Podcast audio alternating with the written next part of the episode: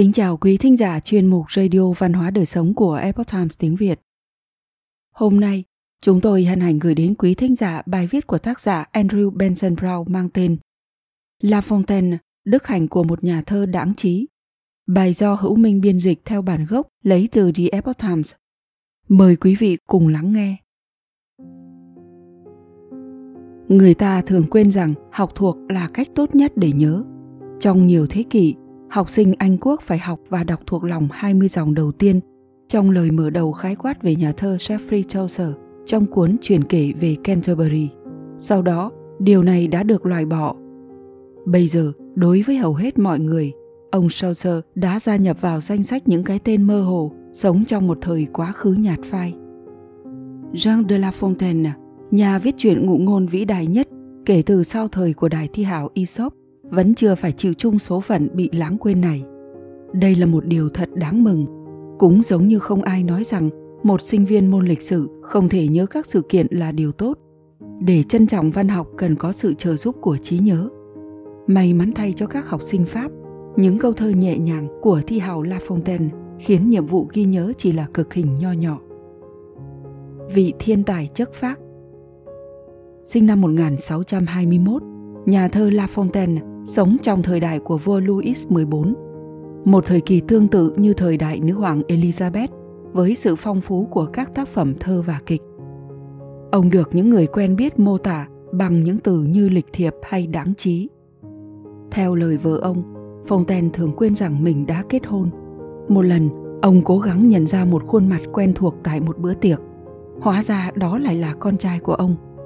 Một lần khác, ông đến thăm nhà một người bạn cũ Nhà thơ La Fontaine bất chợt bàng hoàng khi biết người bạn mình đã qua đời 6 tháng trước, để rồi mới sực nhớ ra rằng mình cũng đã dự đám tang của bạn.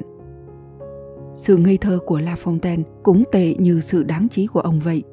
Ông đã từng thách đấu tay đôi với một người đàn ông, không phải vì một mối hận thù cá nhân, mà vì ông nghĩ đó là một tục lệ đương nhiên.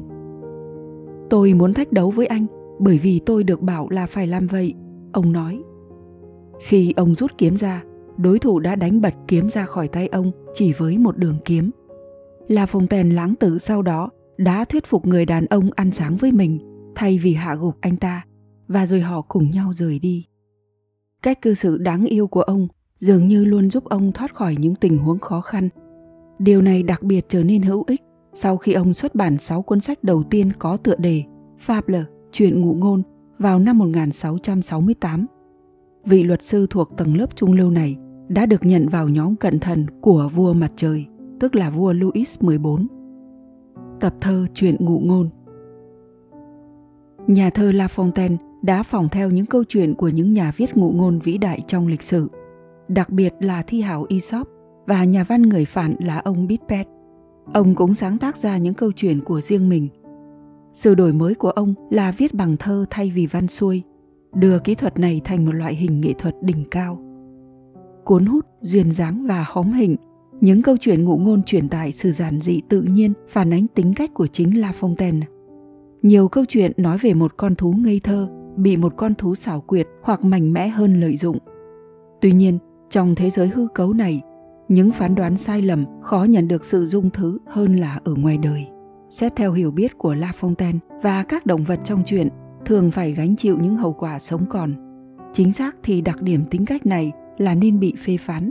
Sự ngây thơ vùng dại hay sự tàn nhẫn độc ác, điều này tùy thuộc vào sự diễn giải của mỗi người. Sau khi xuất bản tập thơ Chuyện ngụ ngôn, ông La Fontaine được mời dùng bữa với nhà vua trẻ Louis XIV. Đức vua ban thưởng cho ông một ví tiền, thế mà ông lại để quên ví tiền trên chiếc xe ngựa đưa ông trở về nhà. Cho dù là hào phóng, nhà vua vẫn không thích thơ của La Fontaine. Bản chất tự nhiên của thơ ông tương phản với phong cách giả tạo của các nhà thơ hoàng gia đang thịnh hành vào thời điểm đó và không giống như những kẻ su nịnh chỉ biết tung hô danh giá và sự huy hoàng của vương thất. La Fontaine đã châm biếm sự hào nhoáng của hoàng gia.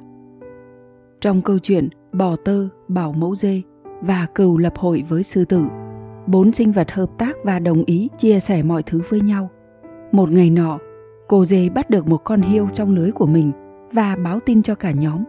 Chúng tề tự lại và sư tử là kẻ quyết định. và rồi tụ tập đủ đông sư rằng phân nó thành ra bốn phần đối với phần đầu trên mặt đất sư tử chiếm lấy vì nó là chúa tể ta chỉnh trọng tử thưởng ta thịt một phần tư bởi danh mãnh sư một lời dèm pha ta cũng không tha sau đó, con sư tử tự chia cho mình phần thịt thứ hai và thứ ba, biểu dương cho sự dũng cảm và sức mạnh vượt trội của mình. Đứa nào dám chạm phần chót bây cũng đừng hòng sống sót. Không có câu châm ngôn tổng kết, không có bài học đạo đức nào, chuyện ngụ ngôn với những chi tiết tế nhị, chẳng hạn như những con vật nghe lời dụ dỗ đều là giống cái, tự nó đã nói lên thông điệp đằng sau. Người ta cho rằng vua louis đã làm nước pháp suy kiệt với các dự án xây dựng xa hoa và các cuộc chiến tranh tốn kém với ngoại quốc. Đồng thời là một người trang hoa có tiếng, điều đó thật khiến người ta muốn vẽ ra để so sánh. Nhà thơ la fontaine biết rằng công khai chỉ trích nhà vua sẽ bị của trách trực tiếp. Vài năm trước đó, vua louis đã bỏ tù bổ trưởng ngân khố của mình. Ông nicolas fouquet người bảo trợ đầu tiên của la fontaine chủ yếu là vì cung điện mà ông Phuket xây dựng cho mình, sánh ngang ngửa với sự xa hoa quyền thế của cung điện Versailles. Nhà vua cũng đã tống giam một trong những người bạn thân nhất của ông La Fontaine vào nhà ngục Bastille. Một câu chuyện ngụ ngôn khác mang tên Sói và cừu, nhẹ nhàng chế giễu sự độc đoán của quyền lực tuyệt đối. Câu chuyện mở đầu bằng Chân lý xưa nay luôn thuộc về kẻ mạnh. Tôi sẽ chứng minh lập tức châm ngôn. Một chú cừu bị một con sói xám bám theo vì dám uống nước từ dòng suối của nó. Chú cừu trong cơn khát cầu xin sự tha thứ. Sau đó, sói xám buộc tội cừu ta về những lỗi lầm khác trước khi đổ lỗi cho tất cả loài cừu vì đã khiến việc sinh tồn của sói trở nên khó khăn. Thế là sói cắp chú cừu vào rừng sâu để ăn thịt, chẳng cần nghe lý lẽ thiệt hơn. Lòng cảm thông dành cho kẻ khiêm tốn Trái ngược với những động vật ăn thịt quyền uy, nhà thơ La Fontaine luôn miêu tả những sinh vật nhỏ bé với lòng chắc ẩn.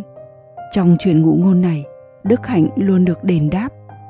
Trong chuyện cây sồi và cây sậy, một cái cây rủ lòng xót thương cho một ngọn cỏ vì sự bé nhỏ của nó. Chút chiếu gió tình cờ phảng phất, khiến mặt nước lăn tăn sao động, đã khiến anh phải cúi đầu. Còn tôi đây hùng vĩ tựa đỉnh Kapkas, không chỉ thách thức ánh dương mà còn hiên ngang trước môn trùng bão tố. Cái anh gọi là cuồng phong, đối với tôi chỉ là cơn gió nhẹ. Cây sẩy trả lời rằng tuy nó có dáng người uốn cong nhưng không bao giờ gãy và cây sồi nên cẩn trọng hơn. Cùng lúc cây sậy nói, một cơn bão nổi lên cùng với gió mạnh. Đến nỗi nhổ bật cả rễ cây, đầu chạm đến trời mây, trần bước vào mảnh đất Diêm Vương. Câu chuyện này và ngàn ngữ liên quan đã quá nổi tiếng, nhưng những cách diễn đạt nguyên gốc của nhà thơ La Fontaine mang đậm chất cổ điển, vẫn gửi cảm giác tươi mới, giấu cho câu chuyện đã quá quen thuộc. Sau khi vua Louis bỏ tù ông Fouquet, nhà thơ La Fontaine thậm chí còn có được nhiều hơn nhà bảo trợ hào phóng và thân thiết với hoàng gia. Vào 30 năm cuối đời, ông có thể thành thơi lơ đãng mà không cần lo lắng đến những mối bận tâm thực tế nào. Sự lịch thiệp trong xã hội và sự chất phác đầy cuốn hút đã cứu ông khỏi sự bất mãn của nhà vua. Và vua Louis đã cho phép La Fontaine đưa ra những lời chỉ trích ẩn ý đối với quyền lực hoàng gia mà không bị trừng phạt. Không có gì là lạ khi các nhà tư tưởng quá bận tâm với các ý tưởng, đến mức không hề chú tâm đến những gì họ đang làm mặc dù không chú ý đến môi trường xung quanh sát bên họ, nhưng những người mộng mơ này tập trung cao độ vào các dự án và mục tiêu trong tâm trí. Họ cống hiến cho nghệ thuật tương đương với sự cống hiến của những người thực dụng trong thế giới hiện thực. Và hóa ra, một la phong ten mơ mộng, chẳng quan tâm gì đến những việc hàng ngày của mình, lại là một người có thể quan sát bản chất con người sâu sắc hơn hết thảy những người chỉ trích ông.